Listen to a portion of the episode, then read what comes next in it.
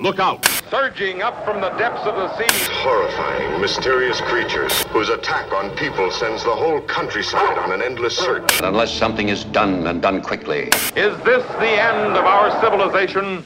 You'll pioneer with us the perilous descent into the unknown.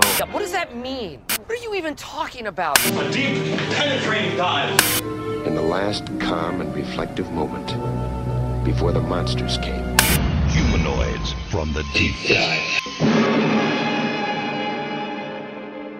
Welcome to the podcast Humanoids from the Deep Dive, where we dig deep into the meanings and contexts of your favorite monsters and monster movies. Each episode will see guests and myself give our take on an important movie, monster, and or film, and what we think it means, using everything from history and philosophy to films and folklore.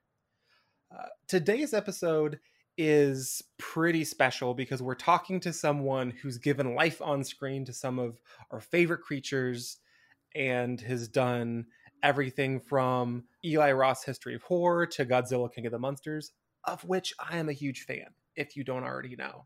Creature performer Alan Maxson. Woo! Thanks, Jeff. What an intro. So happy to have you on. You don't even know.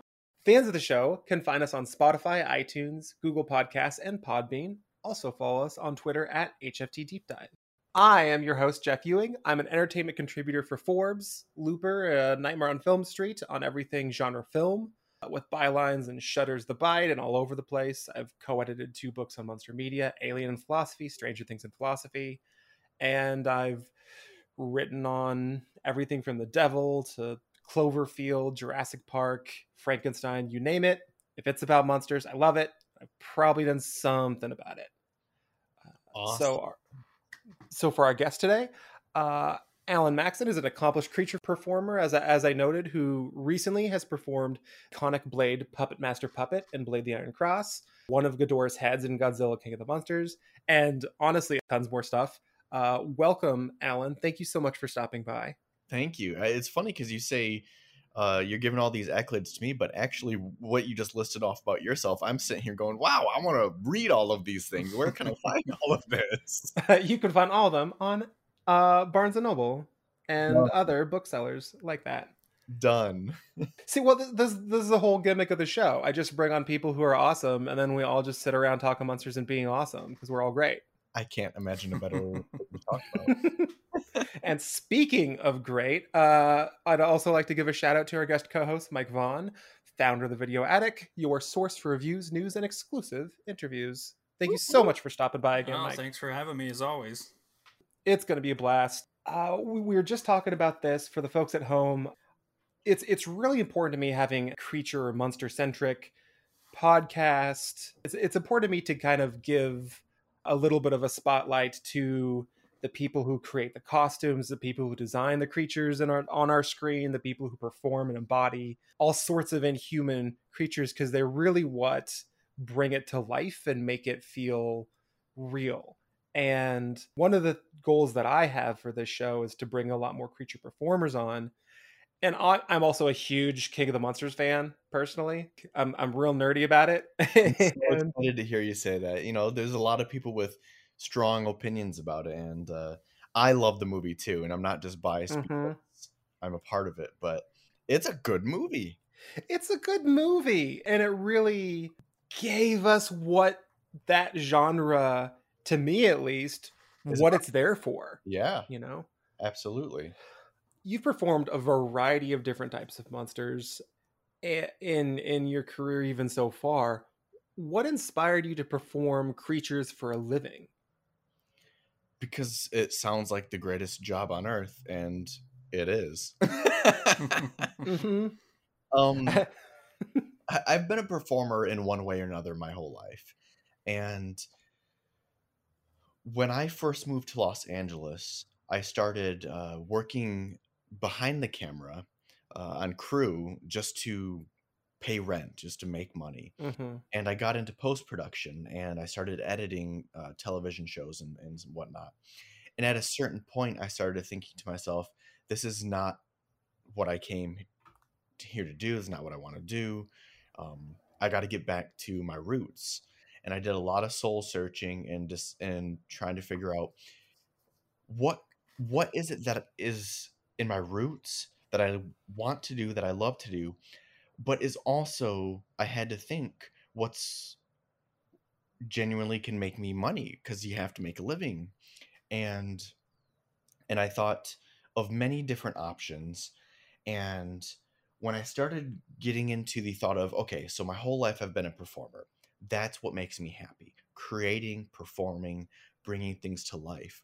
I started going down that path, and I thought to myself, but if I do this, I want it to be the dream of dreams. I don't want to half-ass it. I don't want to just take whatever random performing job I get.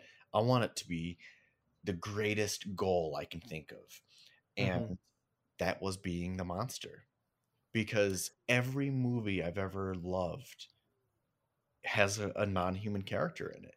If you look at my mm-hmm. D V D and Blu-ray collection, the only n- movies that d- have a non-human character, or that the only movies I own that are human-only movies are Jim Carrey movies. But other than that, every movie has something, whether it's an alien, a monster, a creature, whatever. And I'm also a big action figure collector. And the same was my whole life growing up, even to current day. I rarely buy human characters. When I would buy Star Wars figures, they were never Luke or Han. It was always characters from Jabba's palace. Mm-hmm. And, and it, they're just, they're the greatest characters in, in all of our favorite movies. You know, you watch Predator and you don't think, I mean, yes, sure, you think Arnold and Carl Weathers, but really, who is the first person you think of? It's the Predator. Mm-hmm. And same with any other monster movie. It's not named Arnold and Friends. Exactly. and, and same with all of the, the, you know, classic Boris and um, Bela Lugosi movies. You know, they're they're the main character, you know? And uh, that's where I went. I said, I want to do that. I want to be the creature. And so I, I started getting my...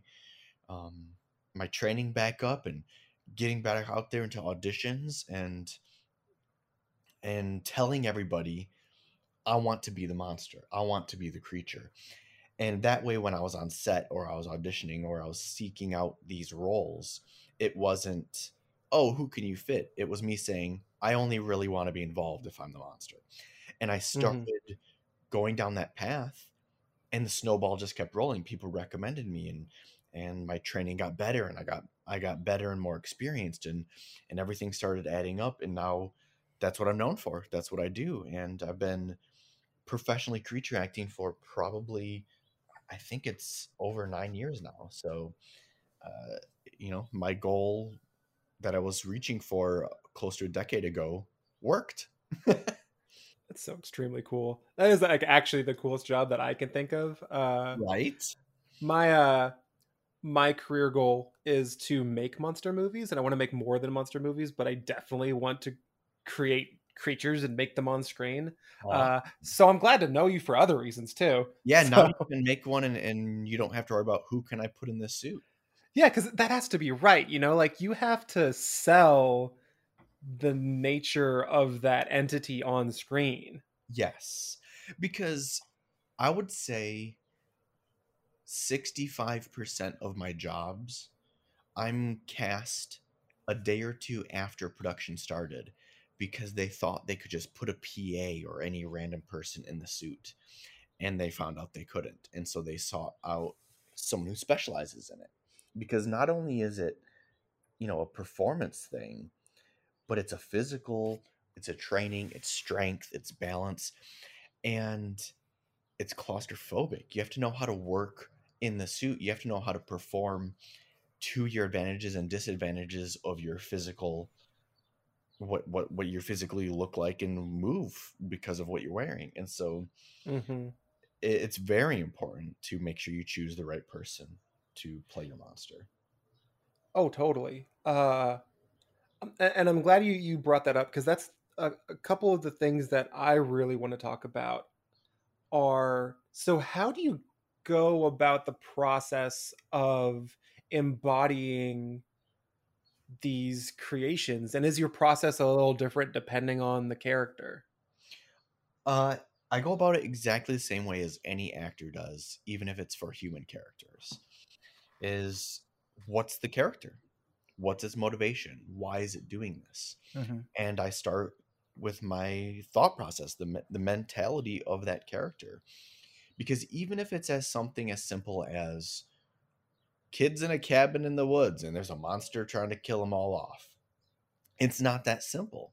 Because I think to myself, well, why is he doing this? Is he hunting? Is it revenge? Is it a curse? Is he hungry?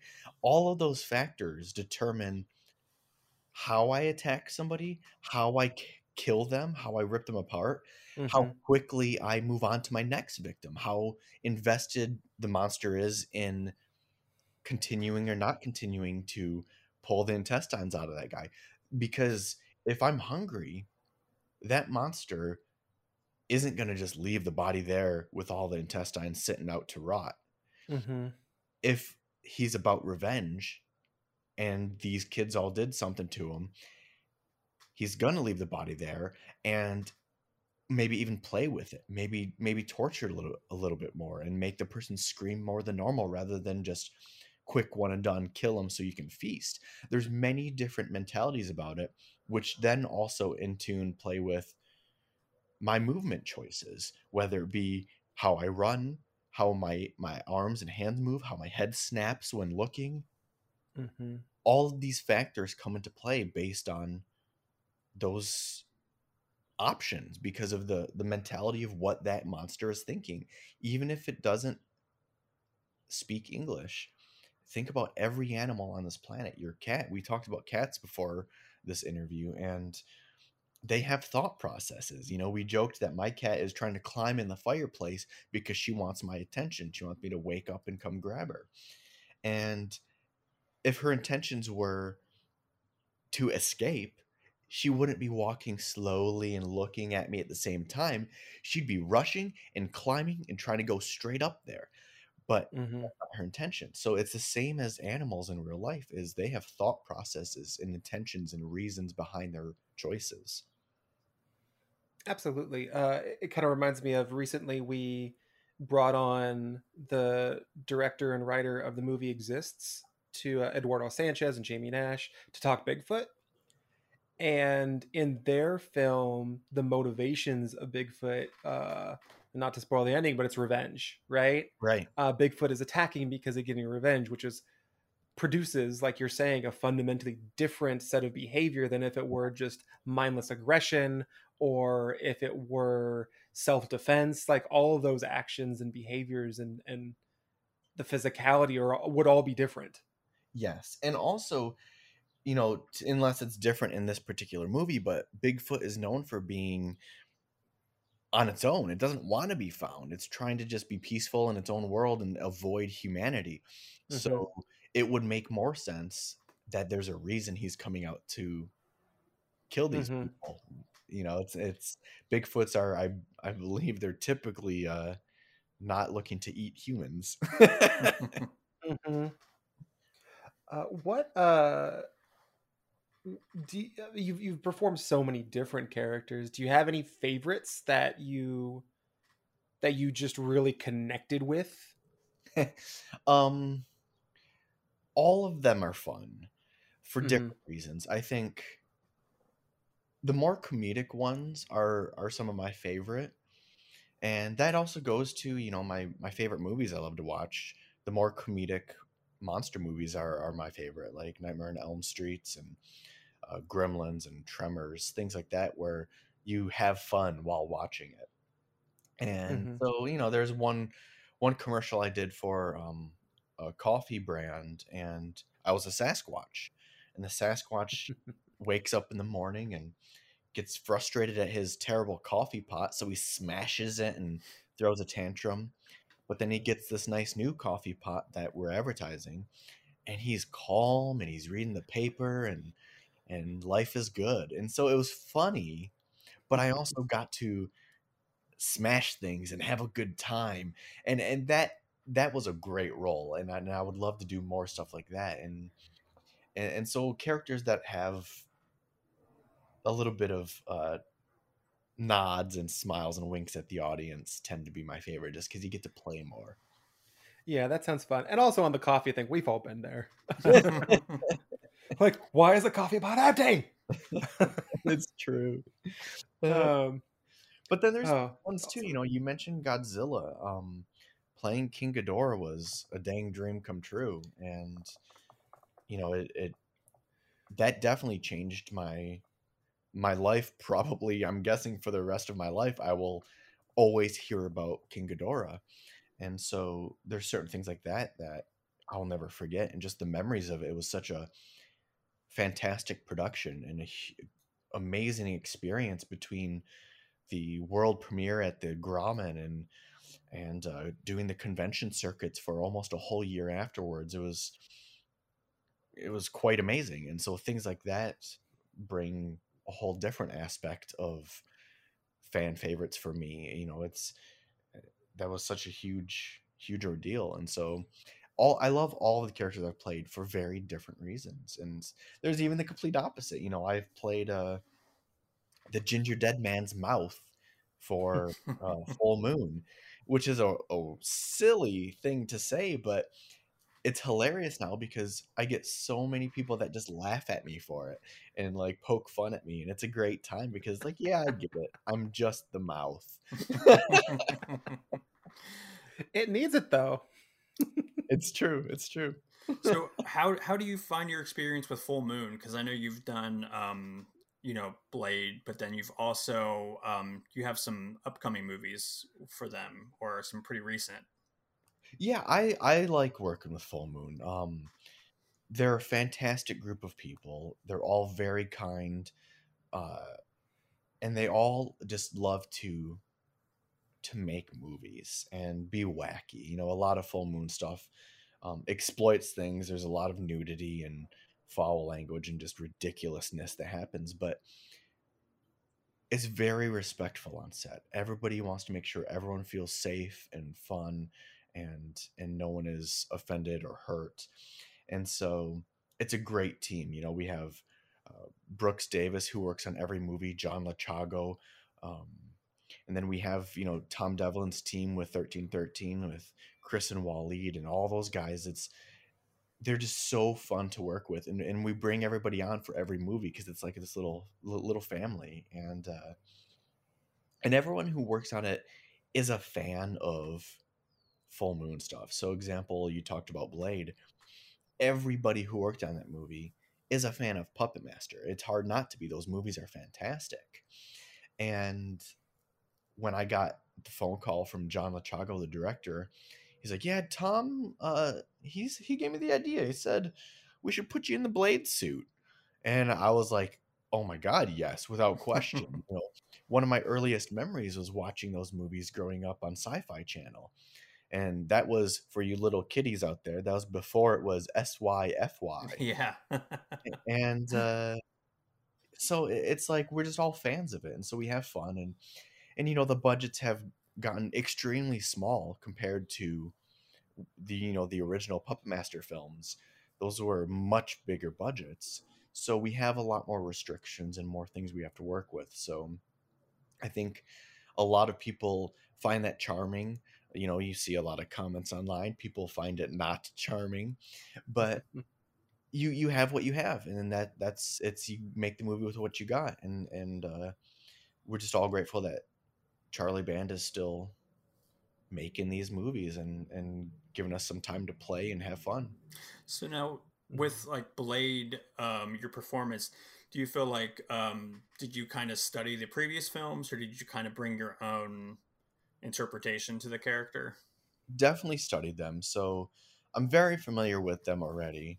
But what I did was I watched mainly the first six, because those did not have suit performers. Those were all puppets and stop motion animation. So I watched those because they're the they're the heart, they're the originals that everybody loves. And I mm-hmm. I thought we should have my movement match the stop motion animation, because that's what they intercut with the puppets in those films. Some of the later ones did have people in suits um, intercutting with the puppets. And I don't know if they necessarily looked the way that the audience wanted it to. And so I talked with the director, and we talked about shooting potentially in a different frame rate even, and having me walk either slower or faster, depending on what was needed for the scene, and give it a look that would look more matching of the stop motion. Mm. Um, hmm. And so it was a lot of playing with that. And, and then in the end, uh, it comes down to just technically what they need to fill in the gaps. All the stuff that I did in the suit was anything where you see like full body stuff, like running, jumping, stabbing, things that, mm-hmm. that are harder to do with a puppet. Totally. Uh, it's so interesting to me. Um, so w- when you've played, uh, I guess you only play the, the mouth for the d- ginger dead man. Um, no, but it's so uh, not necessarily anymore. If people have been keeping up with the most recent ones, I don't want to spoil anything, but um, Ooh. but there is more to me than just a mouth now. That's what I like to hear. Although, as far as a, the listeners at home are concerned, I'm only a voice that is disembodied, and in the, the, the so there's nothing wrong with that. Well, the first few times I played the ginger dead man's mouth, it's funny because it takes three people to bring that puppet to life. Is you have the puppeteer, which is usually uh, Tom Devlin or one of his crew, because they sculpted the most recent puppets. Um, and then you have the actor who plays the voice, and then you have me who plays the mouth. And it's so funny to have three people ha- being involved to just make this character come to life. And it's so silly and wacky, but it's fun, and, and it works. Absolutely. Um, what are the things that, because I, I know we don't have you forever, unfortunately, um, because forever. because I'm, I'm really enjoying talking to you. So uh, this would go as long as I wanted. Um, but I, I also want to ask uh, on on Ghidorah. It's uh, I remember initially because uh, I'm I'm very nerdy, and this is going to be a surprise to everyone. And I I read about a whole bunch of the the the production and the writing and everything. And I remember reading that the three different heads had distinct personalities and and and what have you. And I thought that was such an uh, an excellent attention to detail in the filmmaking. Um, what was the the the process like of of performing that character? Absolutely, um, I agree. I think it was very wise of Mike. Um, he, you could not have chose a better director for that film. He is, he's like the Dave Filoni of Star Wars. He. The mm-hmm. only other person that you could have gotten better would be the original Godzilla writer. Mm-hmm. Um, but he knows that world so well, and he's the biggest fan, and he wanted to do it justice. And I think he did. He, he had the heart of Godzilla and what that universe is. And I think it was very smart to give each head a different personality. Mm-hmm. And when I first met with him about potentially bringing on bringing to life one of the heads, was he told me the reason he was interested in having me play one is because of my practical suit experience. He wanted someone who's a suit performer as the heart of the motion capture. Mm-hmm. And luckily he got three people that had that same thing. Uh, both Richard Dorton and Jason Lyles also have done suit work. Uh, the two of them do more motion capture than suit, and I think I do more suit than motion capture. But the three of us combined had both of those qualities, and it allowed us to interact when we were on set, uh, when we were battling Godzilla. You know, before before attacking, uh, Jason, who is supposed to be the alpha, would nod and signal to us that it's mm-hmm. time to attack, and I would look at him pissed off and be like, yeah, I already made my decision. I've been ready to attack Godzilla this whole damn time, like, finally, dude. And uh it, w- it was just a cool mentality of I'm I'm angry, I'm upset, I'm attached to him, but we still have to work together. He's in charge. He's the tallest one. He makes the sh- he calls the shots. And then mm. Richard is more curious and uh, obeys and takes commands. And so it was cool to have those personalities, because when I saw the final movie, I wasn't sure how much of our facial performance you would actually see in the movie. But when I watched it, I remember moments going, whoa, that is totally a face I make. Mm-hmm. I know that face. And so it was very cool to to see that we were used, and and and and our choices for our characters actually came through on screen. Yeah, absolutely. And it's so interesting to me too, because you can absolutely see those personality distinctions. And part of the things that amazes me is that it's an inhuman face.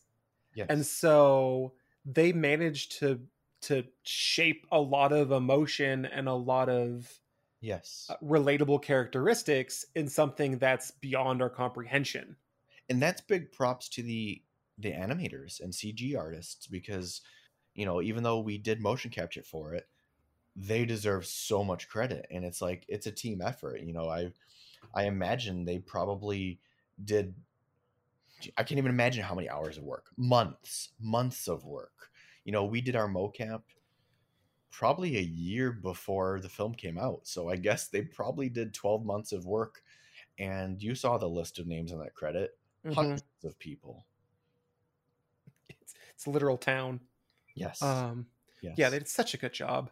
Uh, I, I also want to ask you, um, while we have you, tell me about your work on History of Horror. I'm a huge fan of that show. We met through someone that's one of the producers. Uh, History of Horror is such a great show. Ben. Shout out to Ben, one hundred percent. Um, History of Horror is a very fun show that I got to actually have two roles in. Um, my favorite role that you can see is in the intro of every episode. You see me as a zombie snapping at the camera. And mm-hmm. uh, I also edited three episodes of that show. Um, I'm trying to recall, because we're on season three now, so it's been a while. But w- one of the episodes I edited was Uh, Slashers Part Two. I don't remember which part, random parts. Uh, but then in the Monsters episode, I distinctly remember editing the intro to that. Uh, that one was a fun one, uh, mm-hmm. because I remember I remember putting in uh, Michael Daugherty and uh, Doug Jones as much as I could. I was like, they're my homies. I got to put them in as much as I can. Mm-hmm.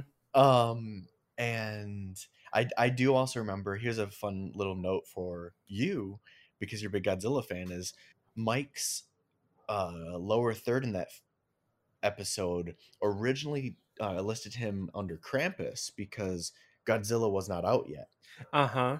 But I changed it because I was like, no, Godzilla's going to be huge. And I changed it to Godzilla King of the Monsters, and that ended up airing that way. Smart move. Um. Oh, and a fun tidbit is, in the intro, when you see me snap at the camera, we actually had, they filmed all those parts, because there's like a vampire, a guy with a chainsaw, mm-hmm. myself, and um, they had shipped that footage off to a company to cut together that intro with all the effects and stuff. And when we got it back, that company had sound effects for certain stuff. But I noticed the one sound effect that was not there was there was nothing for my zombie. And I was editing the show still. So in my edit bay, I pulled out a microphone, and right there in the office, I just went, and I put that in the episode, and now it's in every That's episode. Awesome. Oh, I love it. Uh, I've had to do that on episodes of this show where I'm like, oh, I said something and I slurred that nonsense together, and that's just re-recorded. Totally have done that. But nothing as cool as zombie growls. Yeah. Well, it's just fun because, you know, I, I, I do edit on the side when I'm not acting. Uh, uh, I do too, by the way. So oh, I got awesome. You. Nice. Uh, awesome. And I'm sorry. I know. I know. Um, yes. But that's the bonus, is if you somehow, this might be the only time I've ever had this, but if you're editing something you're also in, you have the power to do little things like that. Mm-hmm. No, like, totally. I, other than my own films that I've directed, I think that's the only thing I've edited that I was hired on as an actor too. That's cool though. I imagine it would be very surreal, but you do get a lot of power to shape how your performance is seen, which is really cool. Yeah, particularly not in that one, because it it was just the intro.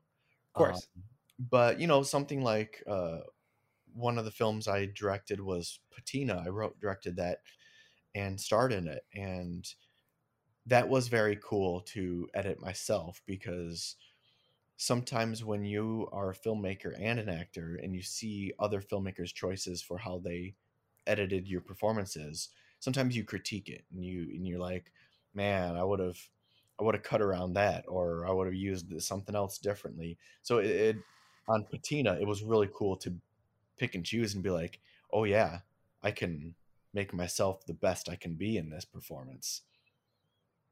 Absolutely. Um, I bet that, that sounds so empowering. I love it. Uh, uh, I, I know we don't have you for very much longer. Um, Mike, is there any final thing that you wanted to, to ask?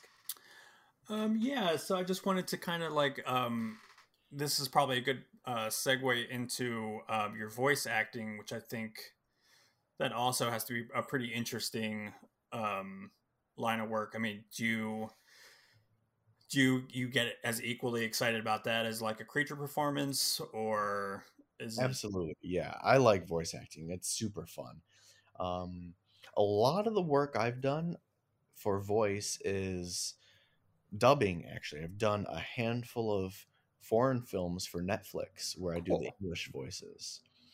Uh, those are fun because you get to match what you think the character would sound like in English. Cool. Oh, nice. Uh, but I've also done a handful of cool things. You know, I narrated a Crypt T V short, like cartoon thing, and that was super fun.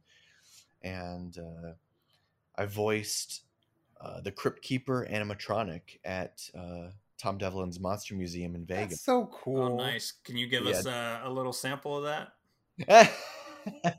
I'll tell you a funny story about that. Is you everyone knows his voice, and mm-hmm. he has that laugh. You know, he's...